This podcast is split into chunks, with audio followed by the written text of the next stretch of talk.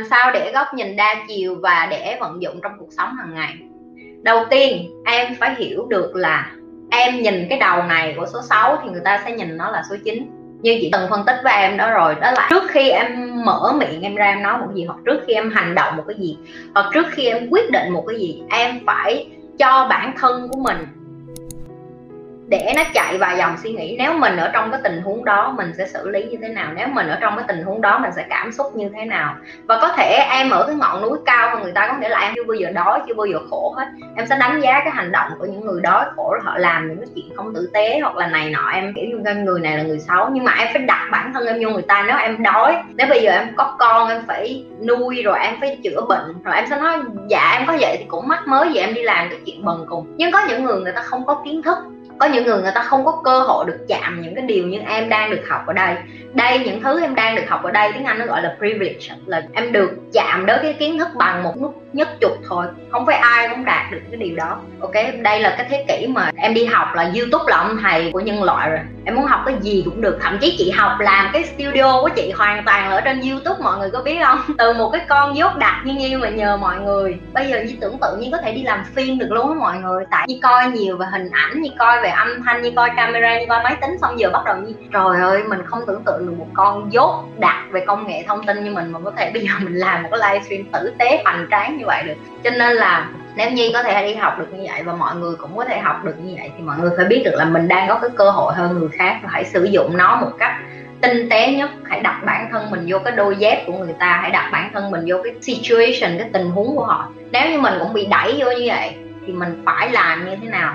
Để chi? Để mình không giúp được người ta thì mình cũng đừng có đánh giá người ta, mình cũng đừng có nhìn nó theo cái tiêu cực quá. Và dành thời gian đó để tập trung vô bản thân mình tại vì có khi mình cũng chưa có hoàn hảo đâu, mình cũng chưa có giỏi, mình cũng chưa có tốt đẹp. Hoặc là tự hỏi bản thân mình là à giờ em nhìn nó theo cái hướng bi quan quá, nhưng mà tại sao em không nhìn nó theo cái hướng là làm sao để mình giúp được cái người này nhưng mà không có cần phải dùng tiền để giúp họ đây? Có cái hình thức nào khác để mà mình giúp được họ? Khi mà em tự hỏi bản thân em làm sao để em yêu cái người này, làm sao để em giúp cái người này, tự động đi á, em sẽ bỏ đi cái nhìn tiêu cực khi mà em ở cái đa chiều. Tại vì khi em đa chiều, tức là em đang phân vân nhiều cái chuyện em nên tích cực hay em nên tiêu cực chị? Đây là cái mà chị đang phân tích cho em á. Sao càng ngày càng có nhiều người cảm thấy mất phương hướng với cuộc sống vậy chị?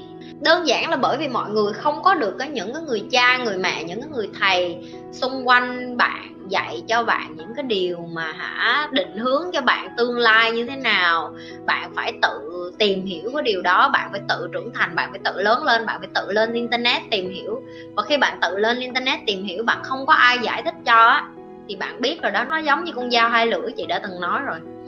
Khi mà bạn tìm được cái nguồn thông tin chính thống, nguồn thông tin tốt các bạn sẽ trưởng thành, và bạn sẽ trở thành một cái người lớn có trách nhiệm với cuộc đời và giúp ích được cho xã hội. Nhưng mà khi bạn tìm kiếm những cái thông tin sai lệch bạn tìm kiếm những thông, thông tin tiêu cực thì bạn không có định hướng được gì trong cuộc sống này hết như nói ví dụ giờ mà bạn search từ khóa như nói ví dụ ở trong tiếng anh thôi như thấy thấy cái ví dụ này rất là hay. Đó là nếu như bạn search từ khóa là làm sao để trở thành một người phụ nữ tốt? Làm sao để trở thành một người phụ nữ đảm đang? Làm sao để trở thành một người phụ nữ nữ tính? Sẽ không có ai search mấy cái đó hết? Nhưng mà giờ tự nhiên em search cái kiểu vậy nè. Làm sao để né những cái người phụ nữ độc hại? Làm sao để dạng như là không có gặp phải mấy cái người phụ nữ uh, cô disco có nghĩa là dạng như là mấy người mà tham tiền rồi không có yêu thật lòng em sẽ tìm được những cái cái tiêu cực đó nhanh hơn là học để trở thành một người phụ nữ tốt hay là giỏi hay đảm đang. Em biết tại sao không? Tại vì học mà để trở thành một người như chị á, nó khó lắm. Chị là người học, làm rồi nên chị biết. Thứ nhất em rất là lẻ loi, thứ hai là em rất là cô đơn. Em như một người bị thần kinh.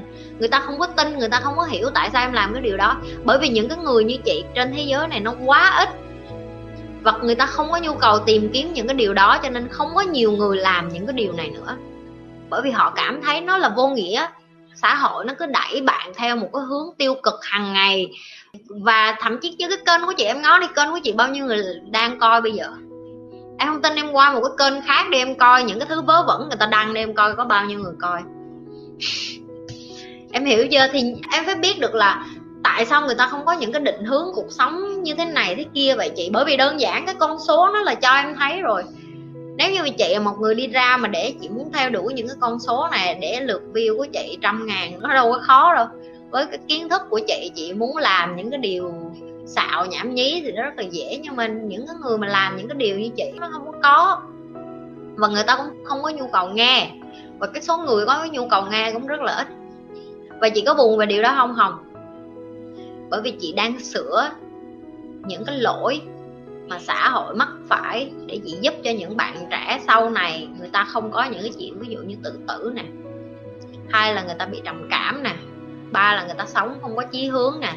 Bốn là người ta tìm những cái điều này mà người ta cảm thấy như là lạc lối. Em tưởng tượng nếu bây giờ chị là cái người mà cũng không làm cái này luôn, thì nó còn tồi tệ cỡ nào nữa. Thì những cái người như chị nó giống như cái chuyện là em vớt vát lại được còn bao nhiêu thì hay bấy nhiêu vậy đó. Nhưng mà không có dám mơ mộng lớn đâu em.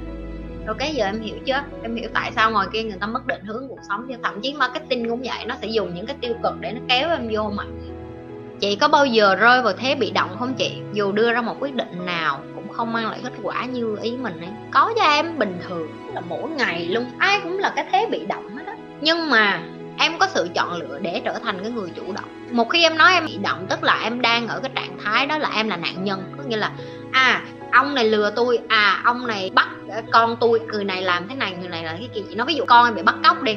Ok, em nói là à ông đó bắt cóc con tôi chứ tôi đâu có làm gì đâu nếu như em không khoe khoang tài sản là em có tiền, em giàu có chẳng hạn, hoặc là nếu như em là một người mẹ mà em để ý con em em chăm sóc nó, em không có bận nói chuyện điện thoại, không có bấm facebook, con em nó có bị người khác dụ, con em có bị người khác bắt, con em có bị người khác bị làm tình dục hay không. Nếu như em dạy, dỗ cho con em hiểu cái cách tự vệ, tự bảo vệ bản thân con em, thì khi em xoay chuyển cái tình thế đó, em sẽ hiểu được là trong cuộc đời này em không bao giờ bị bị động hết. Họ cứ đổ lỗi hết họ cứ chỉ tay năm ngón ngón nào cũng chỉ. Lỗi của mày mày mày mày mày mày mày, không bao giờ là lỗi của tao hết đó là những cái người mà chị, gọi là, yếu thế hơn là cứ sống với cái kiếp nạn nhân á. Cho nên khi mà em nói cái câu này thì chị hỏi với em là, em làm cái gì mà bị rơi vô thế bị động? Hay là em thả em vô cái thế bị động? Một khi em chịu trách nhiệm là em đang bị cái thế bị động bởi vì em tạo nên cái hoàn cảnh đó, em tạo nên cái cơ hội để mà người ta làm cái điều đó đối với em trong cái cuộc đời của em. Khi đó em mới có cái sức mạnh. Ví dụ như chị, nếu như những người phụ nữ khác người ta sẽ nói là ờ tại chồng tôi nó ngoại tình nên tôi mất khổ thế này khi chị đâu nói vậy đâu.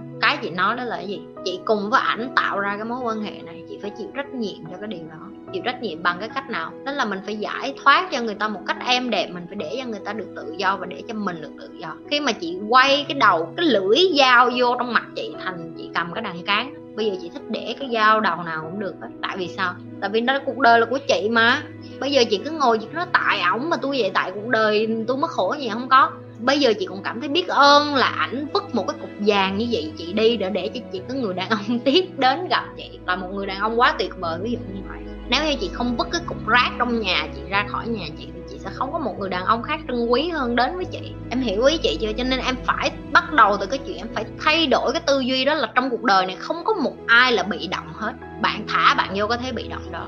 Cái điều duy nhất bạn có thể thay đổi đó là bạn phải là người cầm cái cán con dao. Đừng có cầm lằn lưỡi nữa. Cầm lằn lưỡi chơi nó không có vui đâu. Cắt đứt tay miết à đúng không? Hiểu chưa? Kiến thức là miễn phí. đâu